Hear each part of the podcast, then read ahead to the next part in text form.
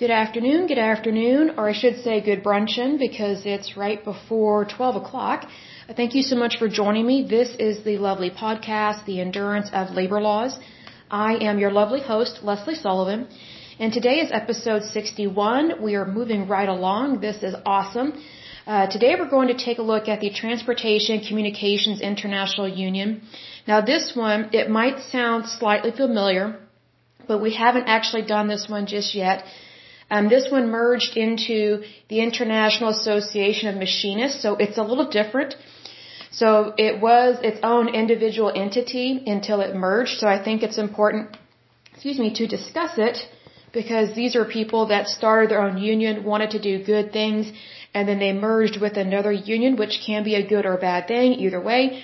So let's go ahead. I want to give a big shout out to my listeners here. So here we go. A big shout out to District of Columbia. Massachusetts, New York. Hey, New York, how are you? Pennsylvania. Hey, Pennsylvania, good to see you there. Oklahoma, my home state. Texas, my lovely neighbor. You guys are good. Virginia and Alabama. Hey, Alabama, good to see you again there. You guys are awesome.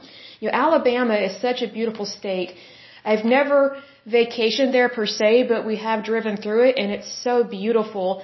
I'm just amazed at how lush and green it is because I'm from Oklahoma, so the only time it is lush and green in Oklahoma is when we have continuous flash floods because we have all this water. Because um, usually we don't have that much rain like that. So um, do lift us up in prayer. Uh, Oklahoma still needs some rain, and right now we have had a cold snap, so I am working from home. It has been sleeting and snowing, and it is frigidly cold outside. I think it's maybe 10 or 11 degrees outside. So it is definitely nippy. I'm definitely looking forward to the spring. Um, I just really want some nicer weather. So it's like the only time I like snow is when I'm snow skiing, and my favorite place to ski is Crested Butte, Colorado. So maybe come this time next year, I'll be doing a podcast from Crested Butte and be on the bunny slopes, as they say. But anyway, I want to go ahead and start on this puppy here. So let's go ahead and take a look at it. Again, this is the Transportation Communications International Union. So right there we know it is located in other countries, more than likely Canada if I had to guess. Again, when you're dealing with international union, it is not, um, how do I word this? It's not necessarily a local union because you're having to deal with other countries, their labor laws, uh, their, basically their rules, laws, and regulations. So that concerns me on that, um, because I think we need to keep stuff here at the home front. You know, help our fellow man here at home in the United States, because I, I think it's one of those things that if we don't do things right or consistently here at home, how can we really help other people in other countries, kind of thing. So that's just my personal opinion, but that's just what I've noticed considering how many years I have been working. So it's just something that you notice over time. But let's see here. It says that this one merged into the International Association of Machinists. It was founded December 29th, 1899. Long time ago, around the turn of the century, right? So that, this is a good one. It's headquartered in Rockville, Maryland, uh, United States. It says it only has one location in the United States, but considering that this is an international union, I would think that they also are a part of, a part of other unions within this union in uh, other countries. So again, that concerns me. They have 36,000 members. Um, their national president is Arthur Maratea, if I pronounce that correctly. They have affiliations with IAM and the AFL-CIO. And let's see here. They voted to merge with IAM, sorry, IAM in July 2005 and the merger was completed by 2012. I kind of find that interesting that their merger took so long because you think about that seven years. But one thing I've learned with unions, they're very similar with the federal or very similar to the federal government in that they take forever to get stuff done. Whereas in the private sector, we get stuff done pretty quick. Like we see a problem, we go out, we handle it. You know, this is very similar to the Superfund site um, that we listed off in the state of New Jersey.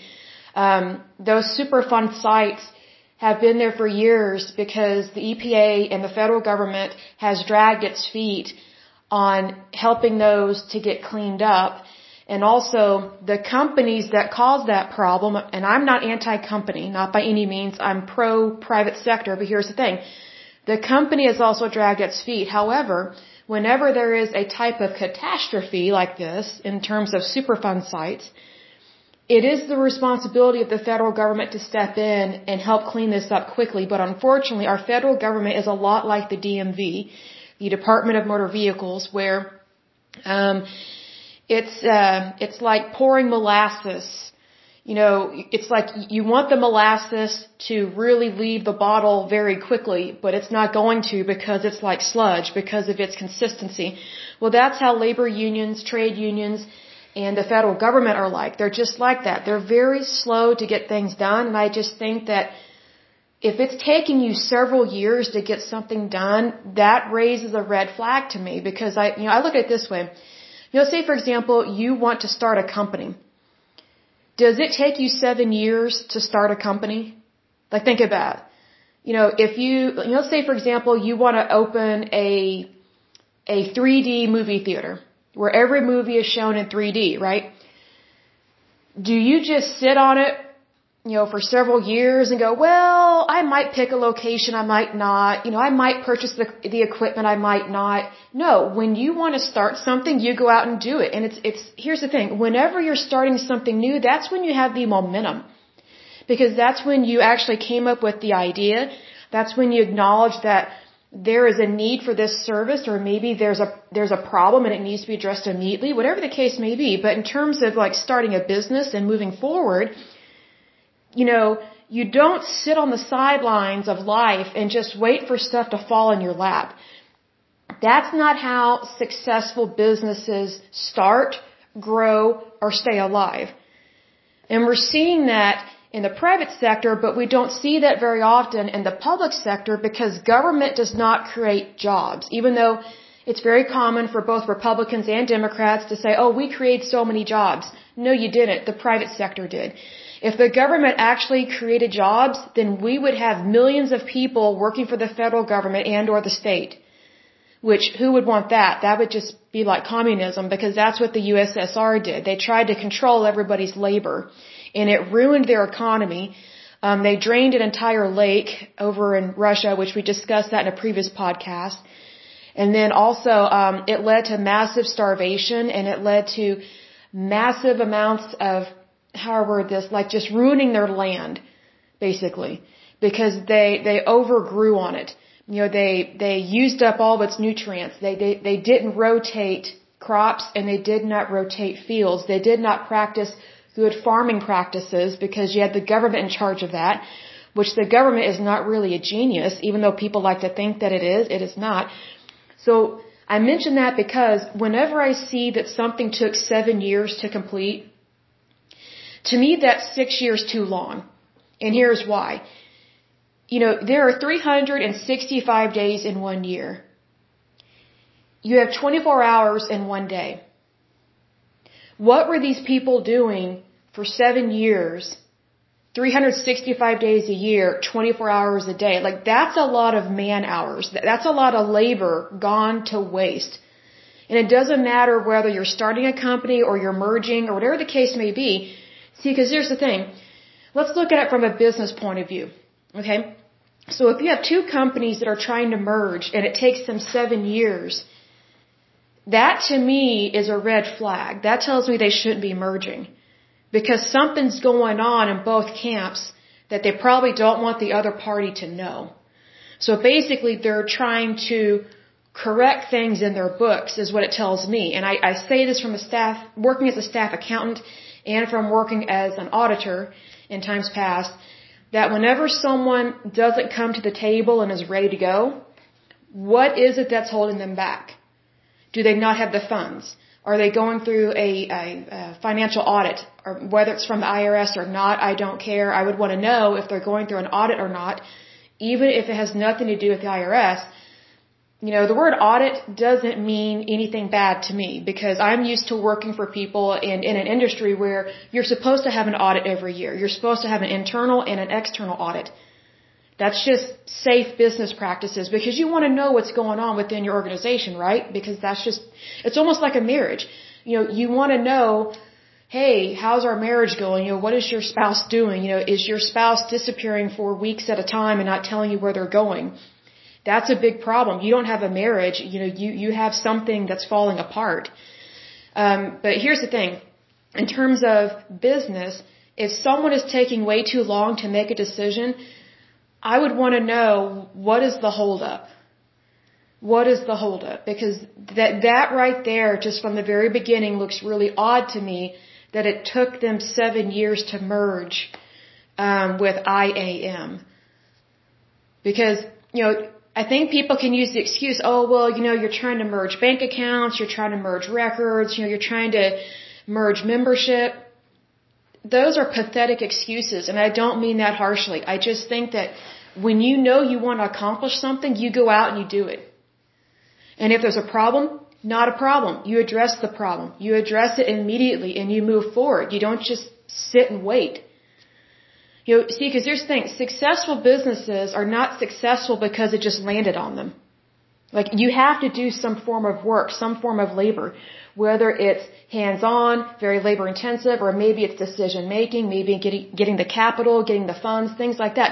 All of that requires human action and human interaction. So when I see that something took seven years to come to pass, I'm like, what are we waiting on? Uh, for it to rain in the desert? I mean, really, that's what it tells me. It shouldn't take that long to merge two entities. I would give it a year, maybe a year and a half, two years max. Because here's the thing, if you're hiring professional people to help you conduct this merger, then it really shouldn't take you long at all. You just bring everything together and you do everything in a, in a legal, ethical, professional manner and you have a timeline and you set up that timeline and you know that, okay, every 30, 60, 90 days, however long it is, or, or every quarter, we need to be at this mark in the road. We, we need to be this far along. If we are not this far along, why are we not reaching our goal? What is it that's causing the slowdown? And I would address that. And if it's you don't have enough people to help you, then you hire more people to help you. If you have too many people getting in the way, then you either reassign their labor, you reassign their job, you reassign them job responsibilities, or you fire them. That's what you do. Sounds harsh, but if you're looking at it from a business point of view, then you're going to look at it as we cannot afford to waste our time. However, when it comes to the federal government and labor unions, they waste time all the time. But yet, they claim to care about people, they claim to be inclusive, and they claim to care about people's wages when in fact they do not, especially labor unions. Now, the federal government, I know the federal government cares about people's wages. I know, I know that they do because we have the Department of Labor, we have all these different rules, laws, and regulations to protect the worker. So I know that they do care. It's just I wish that they would be more productive. I wish that they would do things more quickly, like for example, process unemployment claims, things like that, or helping people get on Medicare and Medicaid if and when they need it. I think they drag their feet on stuff, and also whenever they deny someone disability, I think that's very shameful. I think that you know, this is a side note. I think that when you deny someone disability because you don't think it's bad enough yet, I just think, well, gee, how bad does someone's life have to get before they're offered a helping hand? And I, I'm a I'm a Republican saying that. Like I think disability can and, and should be used. I think it should be used to help people how word this? Get back their life that was taken away due to an illness. Does that make sense? Like I think that sometimes we view disability as permanent. Disabilities are not permanent.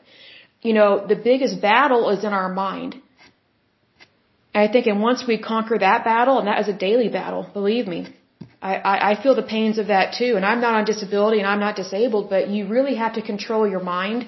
You have to really be careful what you think, what you say, what you meditate on, what you allow to ruminate on, which we shouldn't be ruminating over anything. But my point is this. I think where the federal government has failed in terms of labor, big time, is when it turns down people that need to be on disability, even if it's temporary. Because I think whenever someone's applying for disability, they're not sure what to do. I think the majority of people that apply for disability, they have a legitimate case and they have a legitimate, I don't want to say cause, but they have, because a cause refers to some, refers to something else, but they have a legitimate reason is what I'm trying to say. And so the way that I would handle disability claims is if if it is a disability, whether it's temporary or permanent, just automatically get them on disability and then work with them to one day come off of disability but have a really good job. See, because here's the thing, disability pays peanuts. It does not pay what it should pay to help people be able to uh, afford an apartment or, you know, a house or just, you know, have access to food, water, and shelter at all times. Unfortunately, whenever people sign up for these social welfare programs, it's, I think the programs, they're, they're just not, the funds are not administered in a good productive way. And because of that, there's waste and fraud, especially within the government. And what I mean by that is that when you have these bureaucracies that kind of take over stuff and they just suck it dry of its money, then claim that they need more money. And so then they pull at your heartstrings and say, hey, well, don't you want to help the paralyzed? Don't you want to help cancer patients? Like they use the most extreme, right? To try and grab your heartstrings and say, oh, well, maybe we should vote, you know, for higher taxes. Maybe we should vote for this bond. I say no. Do not vote yes for those things. You need to vote no on it because if the government can't currently balance its books right now with the money it already has, why would you give them more money to mismanage the funds? That's the thing. You know, our population is not exploding. Like, it's not. Like, does it increase every year? Yes, but also decreases because people do pass away, right? So, they're, they're basically claiming they need more money to help more people, but we don't have a large amount of people being born every year. That's just, not how it is in the United States. Like we're we're pretty stable in terms of our population. Um, the biggest population growth um, or boom was the baby boomers. I mean, we had not have we haven't had that kind of explosion in terms of um, a population growth since then. So for the federal government or any government, whether it's state or federal, to say, oh well, we've got more and more people. Actually, we don't. More and more people are not having as many kids as baby boomers' parents. They're just not. People are barely having one or two kids. And for those that, you know, maybe are younger and don't know about this, but, you know, when the baby boomers were born, this was back, this would be in the 40s and 50s, I think, is the, um, the, the decades that this applied to. And that's just a generalization, but, um, you know, basically, you know, my parents are baby boomers, so their parents, you know, they were my grandparents, you know, it was very common for their generation to give birth to probably anywhere from five to eight kids per family. And not even be Catholic. You know what I mean? Because typically people think, oh, a lot of kids, Catholic family. That's not always the case. Because the majority of the population of the United States is not Catholic, so we can't make that assumption there. But my point is this. Numbers do matter. Because numbers don't lie, right?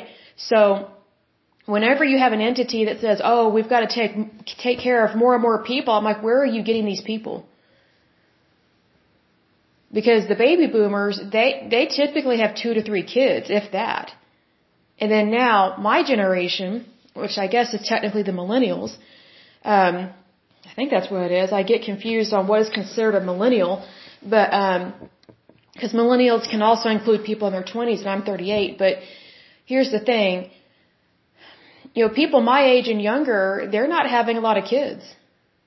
They maybe have one or two. Like it's rare for someone my age and younger to have like four or five kids. Like I only, I can only think of one or two couples that has like six or seven kids. That's it. Everybody else either is not having children or they have one or two and that's it. So we're actually having a population decrease, not an increase. So if you have a government such as ours in the United States, in your state government, if they're saying, oh, we have more and more people to help, actually we don't. We have had a decline in our population since after the baby boomers were born. Because if you think about it, this is a side note, the baby boomers, um, their generation really helped to get Roe v. Wade passed, which is abortion. And then also their generation highly used birth control because birth control, I think, was introduced in the U.S. market. And when I say birth control, I mean the, the pill I think it was introduced in the U.S. market in the 1950s. So then, if you have kids that are being born there in that time, by the time they get to be, you know, sexually active, which would be in the 1960s or 70s, they've pro- they're probably already on birth control. So they're not marrying younger. They're not marrying and having kids right away. They were already putting off having kids. And if you think about it, that was probably considered shameful to do that based on how the baby boomers think or the their their parents think.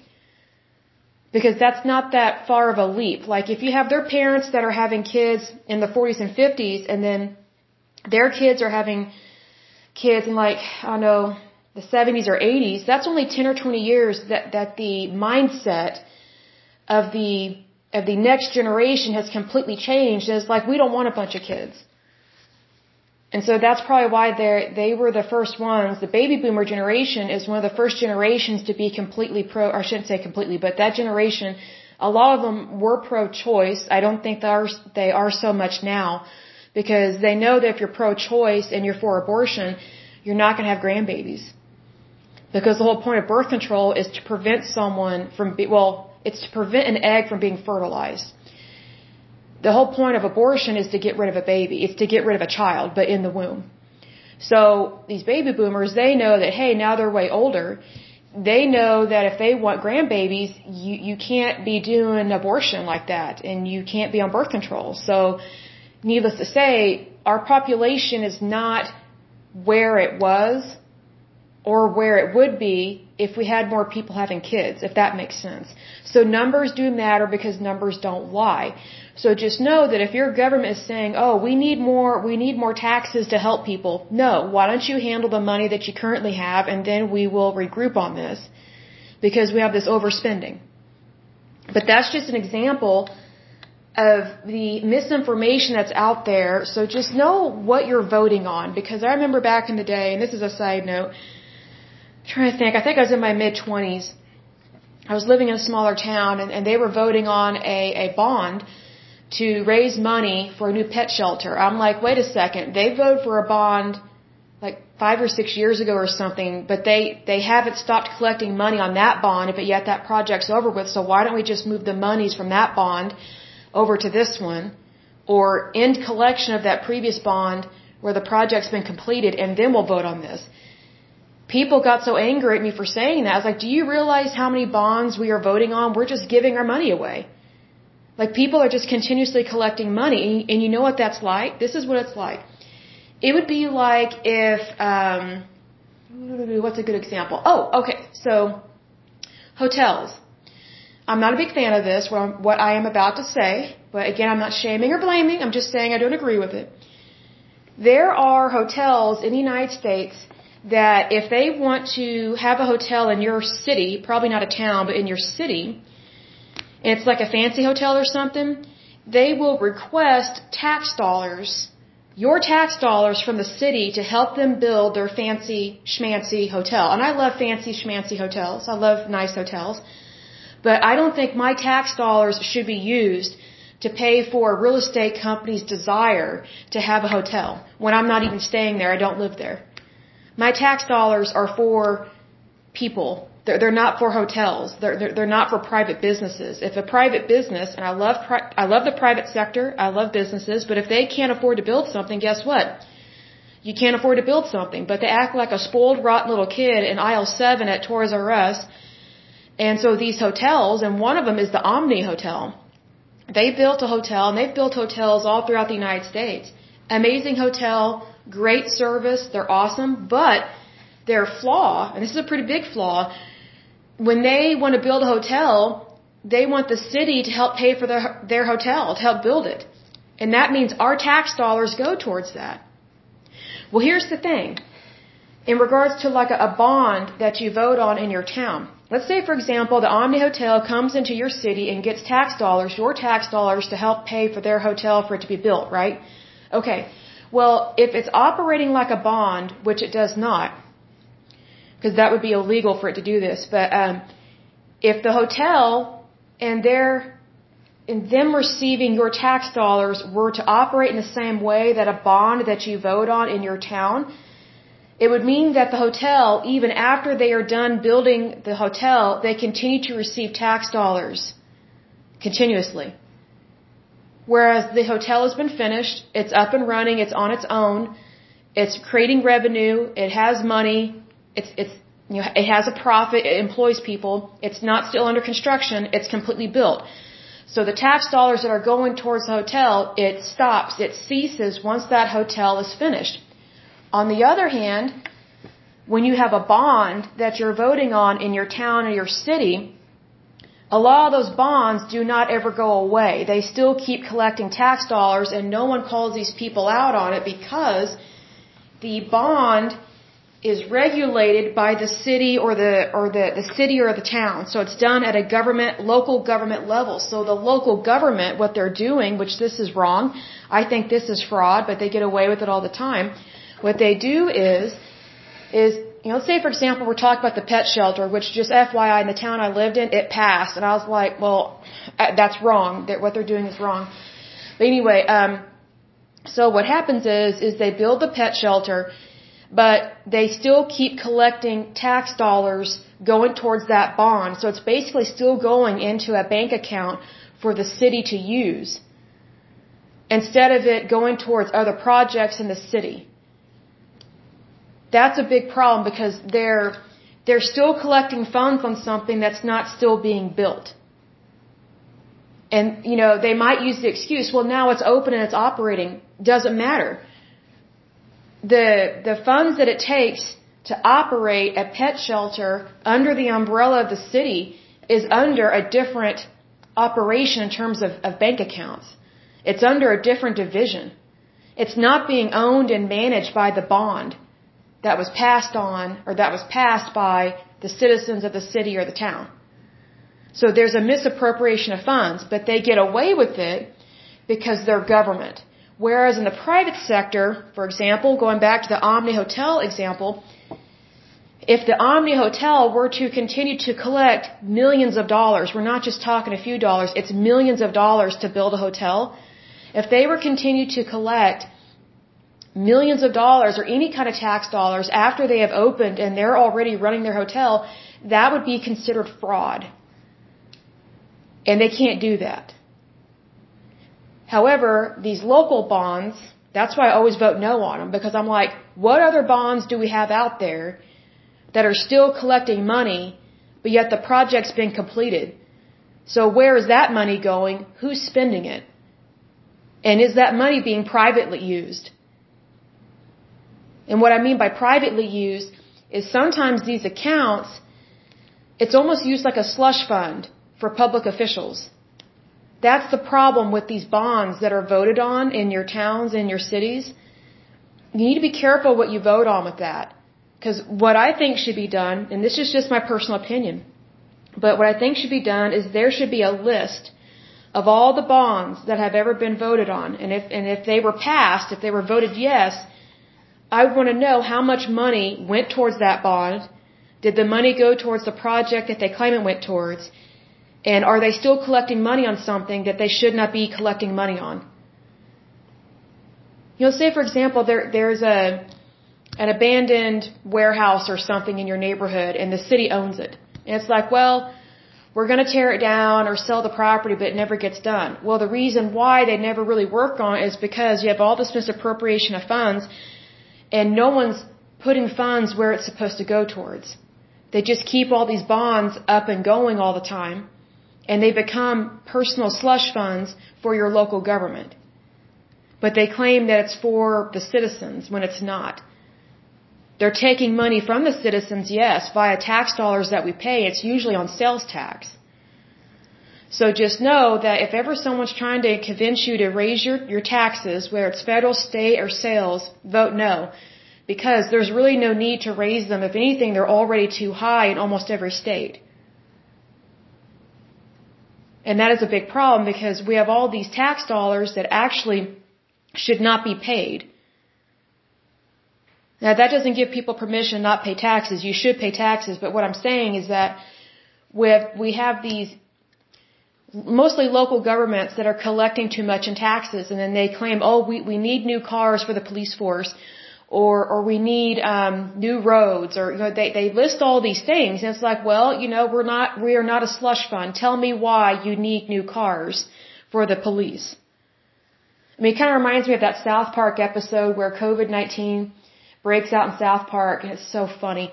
Um, and the, the, the residents are freaking out, but the government, um, the local government is saying, hey, you, you have to stay quarantined and they bring in a tank to control the people. I love South Park. You guys are hilarious. You're, you're awesome. But anyway, we all needed some humor in regards to the COVID-19 crisis, right? But here's the thing.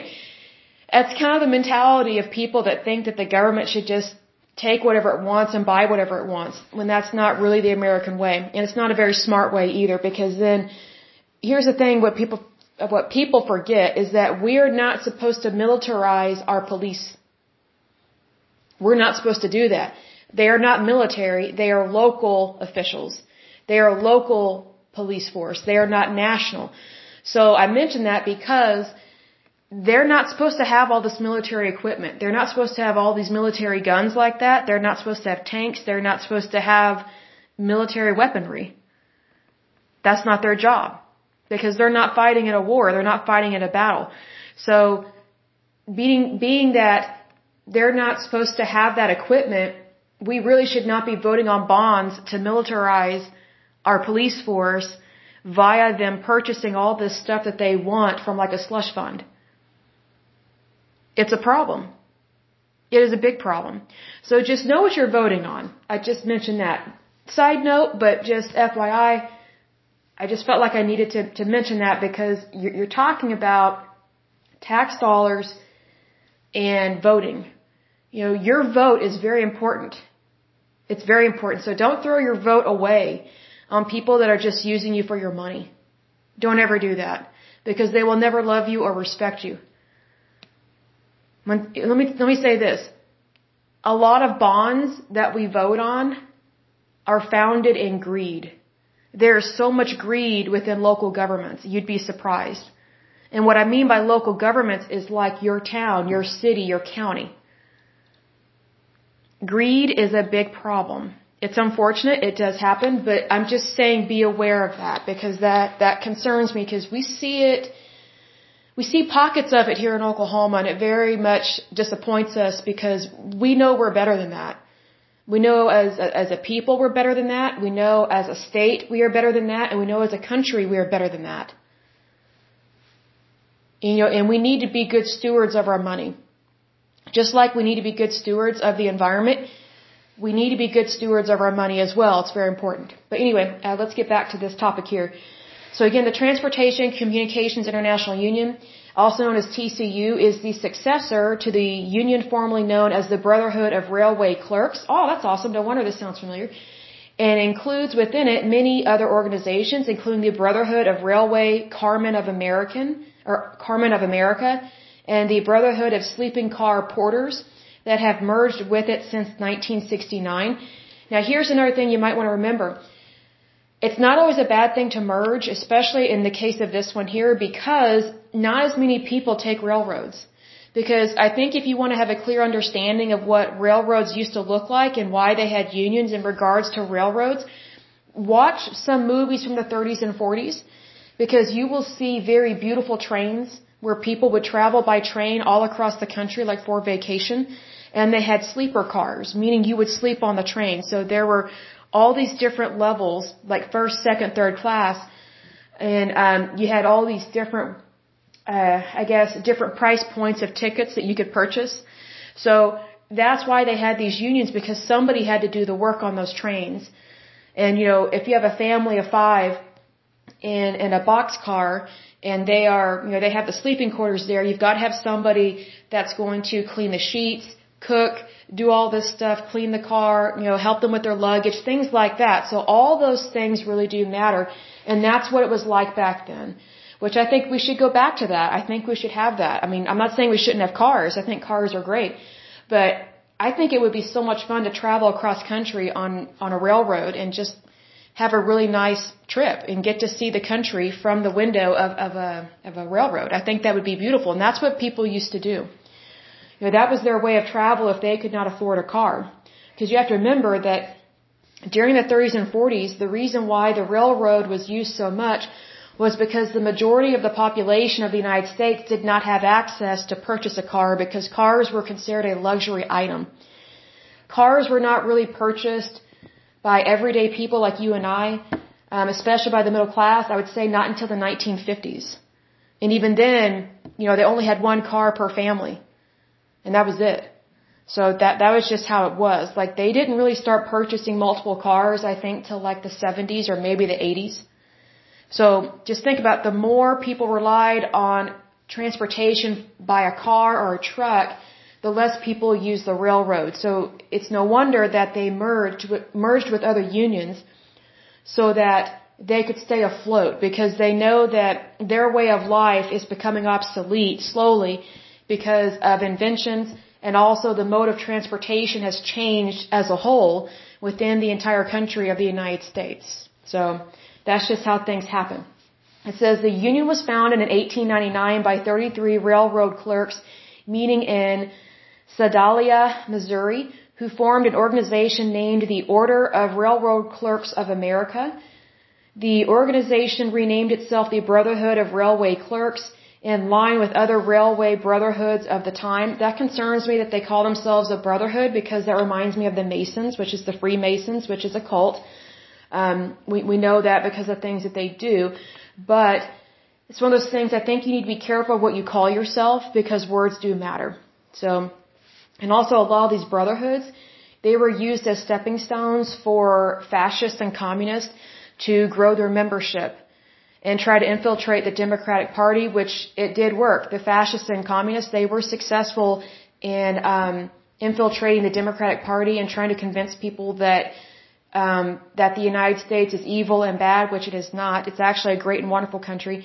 But the fascists and communists, they were very successful at infiltrating the Democratic Party, and that's why we have these crazy liberal nutbags in the Democratic Party, which is why I miss my good old fashioned Democrats. You know, your, your true blue bloods. You know, they're they're just good and kind people, but they're they're just moderate in their in their politics and what they believe and what they think, as opposed to being extreme and irrational. So it goes on to say, with that name, it took part in the Illinois Central Shopmen's Strike of 1911. In 1919, it renamed itself the Brotherhood of Railway and Steamship Clerks, Freight Handlers, Express, and Station Employees to reflect its broadened jurisdiction. Okay, so I think it's good to broaden your jurisdiction, but I think when you overname yourself, you are spreading yourself thin. I think that's, um, I think that's unfortunate to do that. But, you know, it's a stepping stone, I guess, in the right direction in terms of getting recruits and getting membership. But it's kind of one of those things like, it reminds me of like a worker that they start out doing accounts payable, receivable, and then their employer goes, oh, well, why don't you answer the phones as well? Okay. Oh, well, why don't you file taxes as well? Oh, why don't you clean the bathrooms as well? Like you just add on all this stuff onto one person and it's like, okay, you're, you're not really giving equal attention to everything, which is what you need to do to run a good successful business or organization. Because everything that you do, it, it how do I word this? your labor matters is what I'm trying to say. And I think sometimes when you get, when you combine too many things, you lose your focus and then nobody really accomplishes much of anything. So that would, that would explain why they, they merge with other entities because they're, I bet they're realizing that they're floundering. Because you, you kind of get pulled apart. It's almost like dating. You know, it's kind of hard to find that one special person if you're dating like 10 or 30 other people. You know what I mean? All at the same time. You're not really getting to know each individual person for who they are.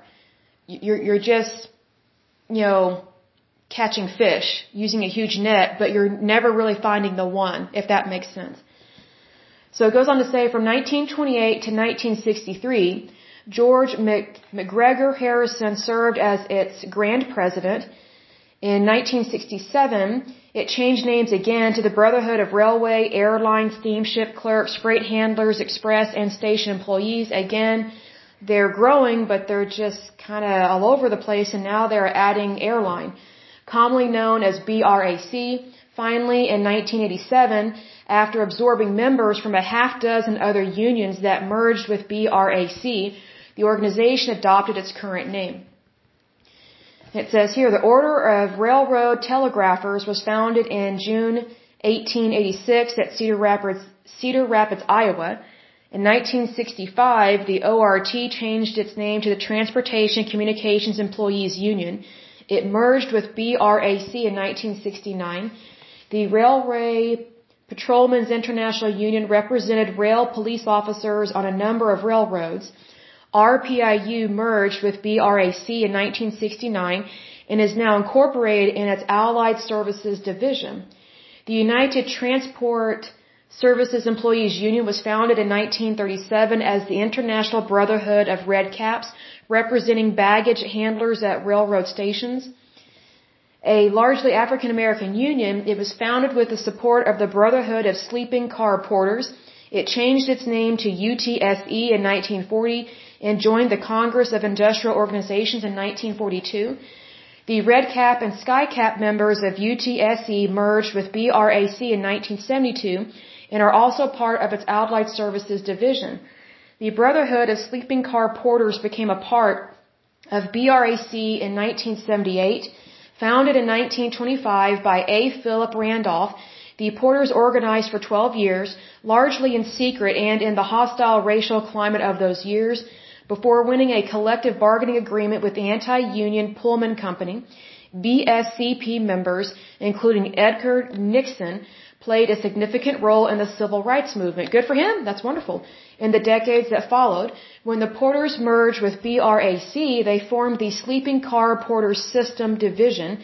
Today, these and other onboard Amtrak workers are represented by System Division 250. I did not know that. So here, here's a good thing about this. So even though we don't have railroads like we used to, which Heavenly Father, I pray we get those back because they look so neat. What's neat about this is that yes, the railroad is kind of dwindling, but it has merged into the Amtrak world. So that's really nice to see that because people's jobs are protected, their labor is protected, their benefits are protected. So that's really good that they actually got absorbed into this union because then it can help guard and protect their benefits and things of that nature, which is always good to see that. The American Railway Supervisors Association, later renamed the American Railway and Airway Supervisors Association, was founded on November 14, 1934 by a group of supervisors on the Chicago and Northwestern Railway. ARASA merged with BRAC in 1980 and continues as a separate supervisors division operating under its own bylaws within TCU. The Western Railway Supervisors Association was founded by a group of Southern Pacific yardmasters who originally organized in 1938, then after joining and splitting from several other yards masters unions, merged with BRAC in 1983. Its members now constitute System Board 555 and like other groups within the union operate under their own bylaws. Now it talks a little bit about the history of the Brotherhood of Railway Carmen. The Brotherhood of Railway Carmen was founded on September 9th, ni- or sorry, 1890 in Topeka, Kansas. We hardly ever hear about Kansas. it's almost like a forgotten state, but God bless you, Kansas. You're wonderful. It says here by railroad employees engaged in the repair and inspection of railroad cars. In the years after merging with TCU, the Brotherhood remained active in the realm of organized rail labor their main achievement during this era was the amendment of the Railway Retirement Act of 1937. That's awesome. Which was signed by President Roosevelt and established a railroad retirement system. That's good. Separate from the Social Security program. See, that tells me right there they know the Social Security program is not good enough and it's not running well. So even back then in 1937, they are already acknowledging that Social Security is not really what it could be or needs to be in order to help people with retirement. So they probably should have scrapped Social Security and just let the private sector more or less handle this because people that retire from the private sector do way better than entities like this. This act provided an increase in wage of 5 cents an hour and restored pay rates on Canadian railroads among other favorable changes. The union has merged with other railway unions several times. The Brotherhood of Railway Carmen is a division of the Transportation Communications Union. In 1986, the Brotherhood of Railway Carmen voted to merge with the TCU, and members of this craft in the present day are considered a part of the TCU's Carmen division, which operates by its own bylaws. The most recent merger occurred on January 1, 2012, in which the TCU merged with the International Association of Machinists after a TCU member vote in July 2005. So again, that is way too long to complete a merger. I mean, my goodness, Wall Street can handle that in like a month. So maybe they need to take a leaf out of their book and figure out how to merge more quickly. The official site of the TCU claims that it all began when seven carmen met at a standing coach at a shop track in Cedar Rapids, Iowa on October 27, 1888 to form the first lodge in the Brotherhood. The Carmen had grown weary of working seven days a week. I don't blame them. Tw 12 hours per day. That's a lot. For 10 cents per hour with no benefits and no representation. The early name of the organization was called the Brotherhood of Railway Car Repairers of, of North America. The first annual convention of the Brotherhood was held in Topeka, Kansas on September 9, 1890. This is where the delegates first drafted its first declaration of principles of the Brotherhood and declared that the intent and purpose of the Union was to promote friendship, unity, and true brotherly love among its members. That's wonderful to see that. I just don't like how unions, um, how horrible they can be to people that are not in unions. They, they purposely create rifts, and that's what I don't like about that. Their goal is good, it's how they administer that goal to outsiders that becomes the problem. At this same convention, the delegates elected William H. Romas as Grand Chief Carmen, General President, W.S. Misheimer as Vice Grand Chief Carmen, as well as the first Grand Executive Board. The Brotherhood of Railway Carmen's objects in the 1930s included, um, or sorry, objects, not objects. I was thinking they were going to object to something, is what I was thinking. But things they wanted to accomplish, I guess, is to advance the moral, material, and industrial well-being of its members and to secure for our members a just rumination? No.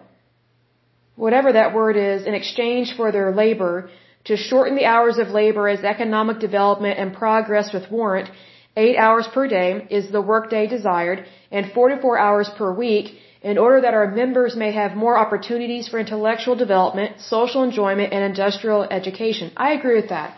I think you should have a life outside of work because your life outside of work is more important than your life at work. Because if you don't really feel fulfilled outside of work, then you're just looking at it as, man, all I have is my job. What else do I have? A job doesn't completely fill your soul is what I'm trying to say. In 2013, the Brotherhood Division continues to advocate for similar changes. Uh, in the bylaws of the division, Section 6 of the preamble states, we unite to shorten the hours of labor as economic developments and progress will warrant Six hours per day is the workday desired and five days per week, 30 hours annual vacation in order that our members may have opportunities for intellectual development, social enjoyment, and industrial education. Now here's the thing. I disagree with some of this because they're not even working eight hours a day, which eight hours a day is the typical workday. But yet they want 30 days of annual vacation.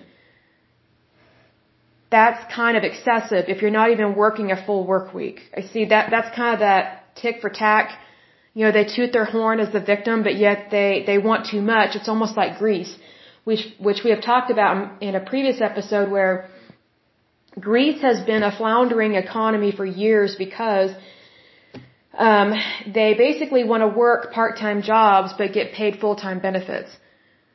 Well, if you're only working part-time, then you're then you're not making the company or the government or your country enough money to pay you full-time. So that's why they are in chronic debt and it's Greece, Spain, Belgium, and Portugal, I think, that are draining the EU of their monies, and they are ruining the euro. So they are they are causing inflation, and they are perpetuating uh, inflation over there. They have been for some time, but no one likes to call them out on it because it's like, how dare you say that about the EU or, or Europe? And it's like, no, we're talking about the individual countries here. Because whoever you do business with is literally who you do business with. So if you're doing business with someone, you need to know what their books are like. Are they on the up and up? In Greece, the only way that Greece has been staying afloat at all is because of tourism. If they didn't have tourism, uh, they would be completely bankrupt and they would have um, basically no economy at all. So, you know, good for them. They have tourism and hospitality industries over there.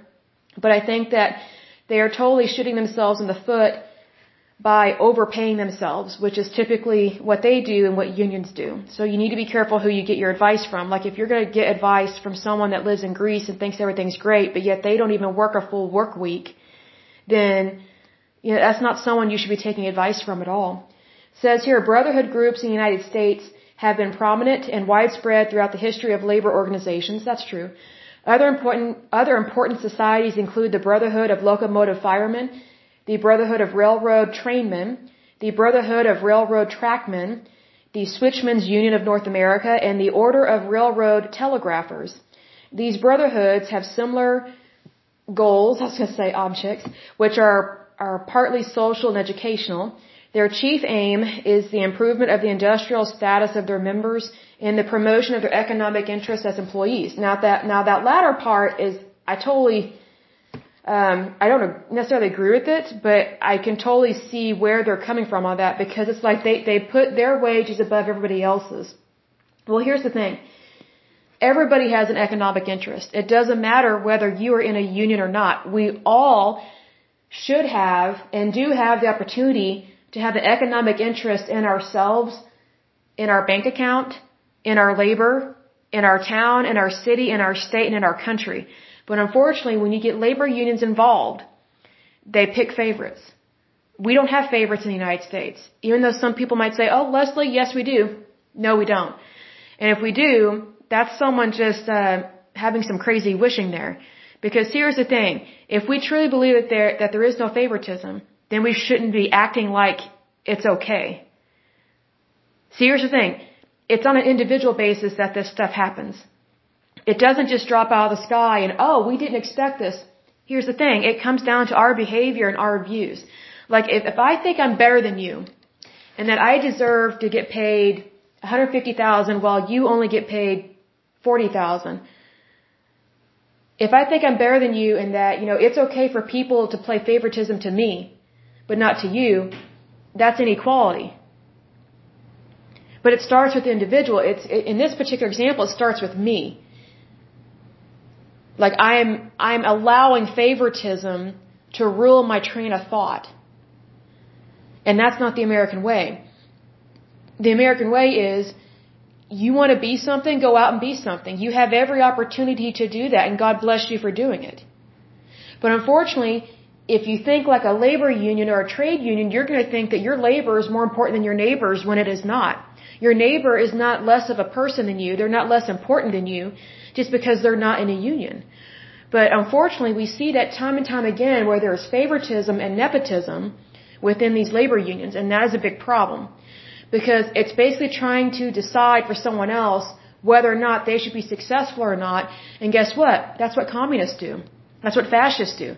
And that's what happened in the Soviet Union, in the USSR. It was the government that decided what job you did, how much you got paid, and whether or not you should or should not be successful. Like if you were in the USSR, let's say you're working at a bank. Well, obviously the government the government would have put you there. And the government would be the one who's paying your check even though you work for a bank because they they they took over banks and things like that. Here's the thing, let's say you think that you deserve a raise. Well, do you really think a communist government is going to give you a raise when they hate and steal from rich people? They don't want you to do better, they want you to do worse. And the way that they convince you to not ask for more money and to think that you can't or should not ask for more money and that you cannot make more money is they convince you that rich people are bad and poor people are good. So they, they basically want you to think that there should be more poor people because poor people are better than rich people. That is a total lie. There are good and bad people in every economic level. I've met greedy people in the upper class, middle class, and lower class. It's everywhere. It's it's not just in Wall Street. It's in your town. It's in your cities. It's at your place of work. It's at the grocery store. It's not just in one spot. But what communists do and what fascists do is they convince you that, oh, greed and corruption only exist in this one box. And they want you to believe that's isolated when it is not. That, that's not how the human race works. It's just not. That might be a wake up call for some people, but it's, you're dealing with human behavior. And what, what I look at it is, if someone's trying to convince me that everyone in this particular group is completely bad, I would have to say, you know, what are they trying to convince me of and why? What is their motive? So if you're in a union that is claiming that your work is more important than your neighbors, I'd be like, well, you know, my neighbor's a good person. They're raising a family. They, they should have access to food, water, and shelter as, as well. And they have a job. They work just as hard, but you know, our labor is equal. Even though we're not paid the same, we don't have the same title, we don't work for the same company, we are equal in our rights. And being that we are equal in our rights, we shouldn't have these divisions like this. You can have professional organizations and things like that. You can have people stand up for you. That's great. The problem comes down to when it gets taken too far. And sometimes these unions go too far to prop themselves up as the be all and end all when they are not. In fact, they cause quite a bit of problems. It's unfortunate because I look at it this way, they could be focusing on so many other things that actually helps our economy and our country. Like I would be more impressed if labor unions would try and help the unemployed get jobs. Like if they would contact um, the Department of Labor and say, hey, is there anyone that's collecting unemployment? You know, we have some open positions. Is there anyone that you think, you know, that, that we should hire? We, we would like to interview them. Or better yet, why not contact the VA and say, hey, do you have any veterans that want to get back to work? We will work with them. That's how you care about other people. That's how you view other people with equality and with, and with reason and being rational. But a lot of these unions, they don't practice reason. They don't, they, they don't practice rational thought processes, if that makes sense. It, it's, it's like you're, you're either one of us or against us. And that's, I mean, that's so tribal. It, that's not appropriate for a successful society. Um, you know, it's kind of like what happened with the, the elections, um, the presidential elections, it's like you either agree with me or I'm not going to be friends with you anymore if you vote for this person. It's like, well, the, friendship should not be based on something as fickle as that. Friendship means more than just an opinion. And it's the same with labor. Like just because someone, you know, say for example, you are in this labor union and your neighbor works at the hospital and, and they're not in a union. Are you going to dislike them or not treat them the best just because they're not in your labor union and maybe they, they really do work in the private sector and they, they may not agree with you on labor union laws, but they're still nice to you and they're still your neighbor. Are you going to be disrespectful to them because they're not one of us kind of mentality? See, there's kind of a clan mentality when it comes to labor unions. And not much good comes out of clans because it's very tribal. It's it's not really it's not smart. Because I think that if you want what is best for somebody, you, you want to believe the best about somebody, not the worst. And even if you disagree with someone, they're still a human being. Give them dignity and respect that they deserve. You know, it goes both ways. But it says here, um, in regards to this, they arrange wage schedules and make arrangements about overtime and they secure both life and disability insurance. It says Arthur Maratea currently serves as national president of the Transportation Communications Union, TCU-IAM. Maratea began his career as a carman on Long Island Railroad in 1989 and later worked several railroad jobs as a, as a telegrapher and block operator. Maratea formerly served as national vice president and Special Assistant to the President. Maratea succeeded Robert A. Scardelletti after his retirement on July 31st, 2020. Scardelletti retired after serving a historic 29 years as president. That is way too long. That is way too long. TCU's headquarters are in Rockville, Maryland, which we know that. So let's see. Da, da, da. That is it for this one. So it's interesting to see these mergers. I really love to see that. But for the next podcast, in regards to labor unions, um, it will either be the International Association of Sheet, Metal, Air, Rail, and Transportation Workers, SMART, but that also sounds familiar.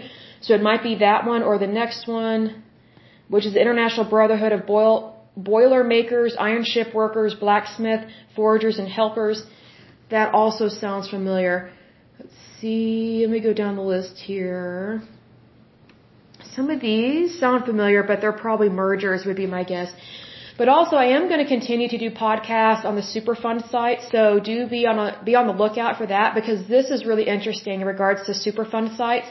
And again, if you're new to my podcast, um, this is the endurance of labor laws, yes, but I came across some really interesting information about Superfund sites in the United States.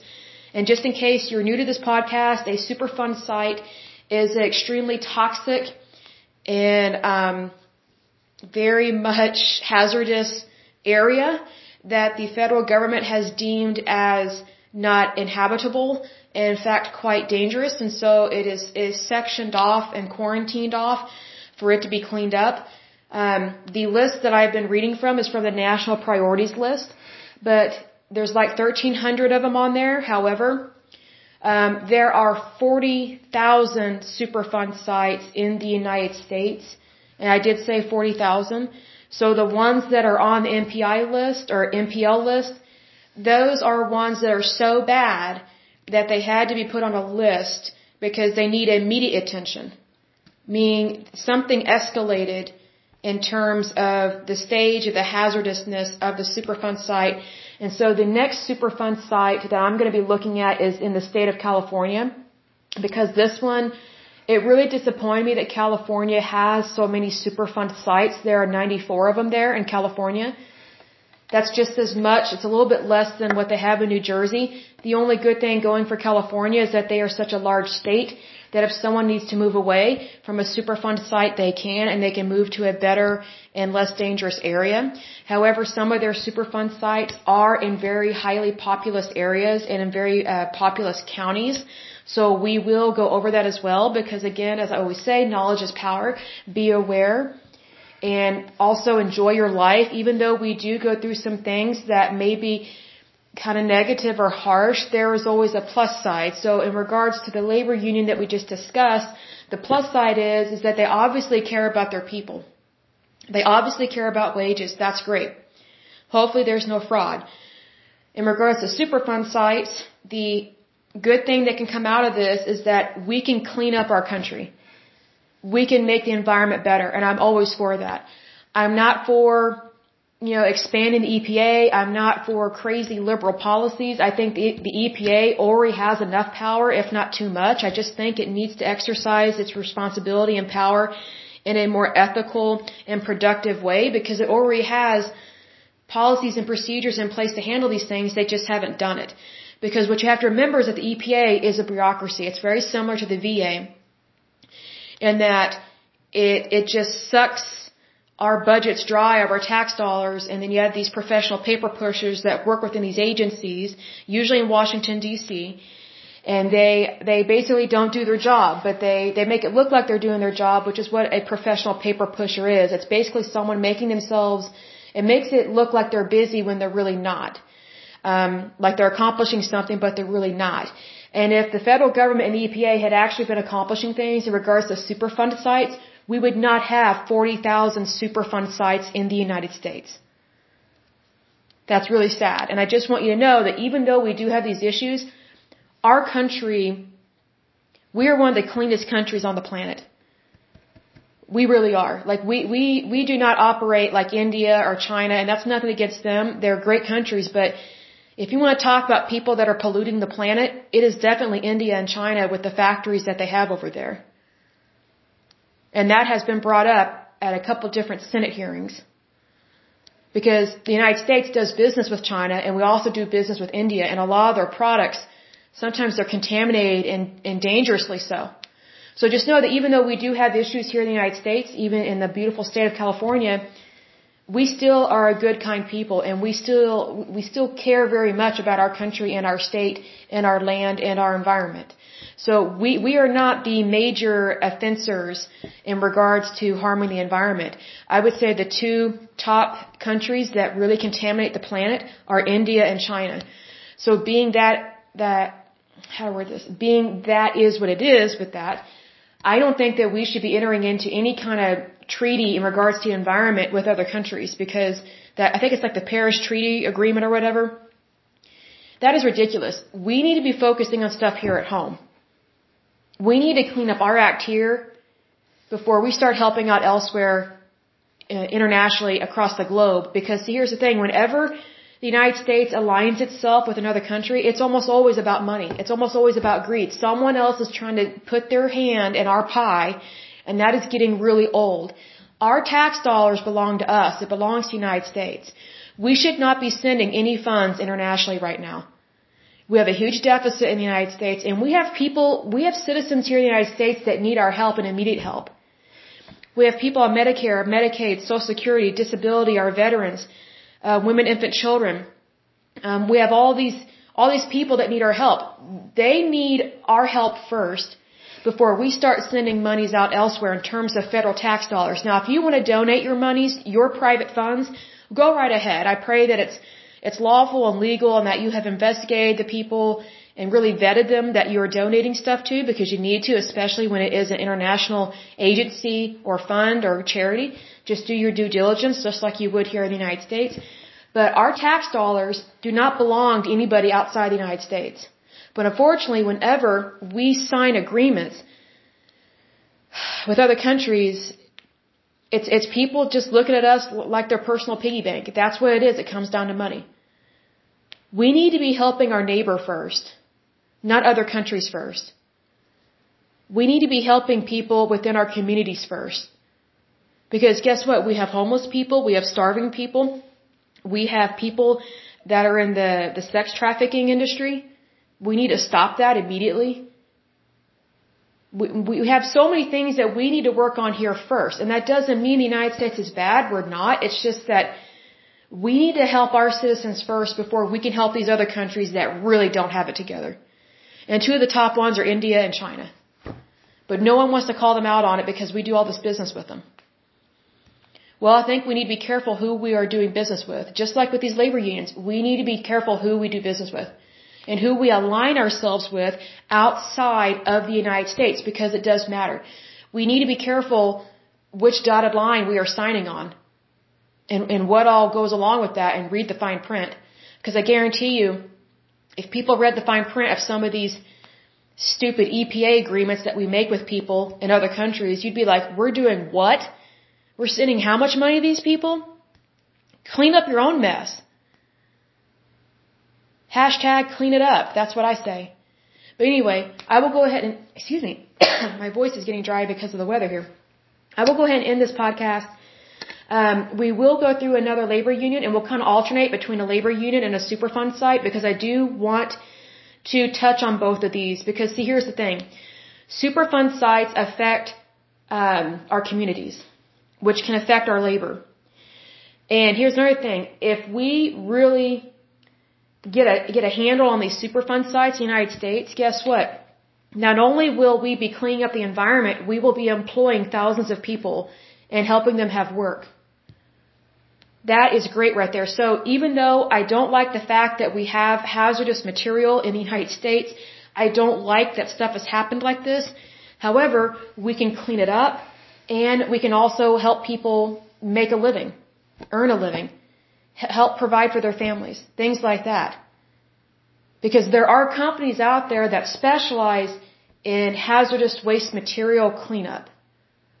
They do specialize in it and some of them are engineers and things of that nature, that's great. We need to employ them, not just as federal employees. I think that would be a mistake. I think we need to hire private sector companies that do this for a living.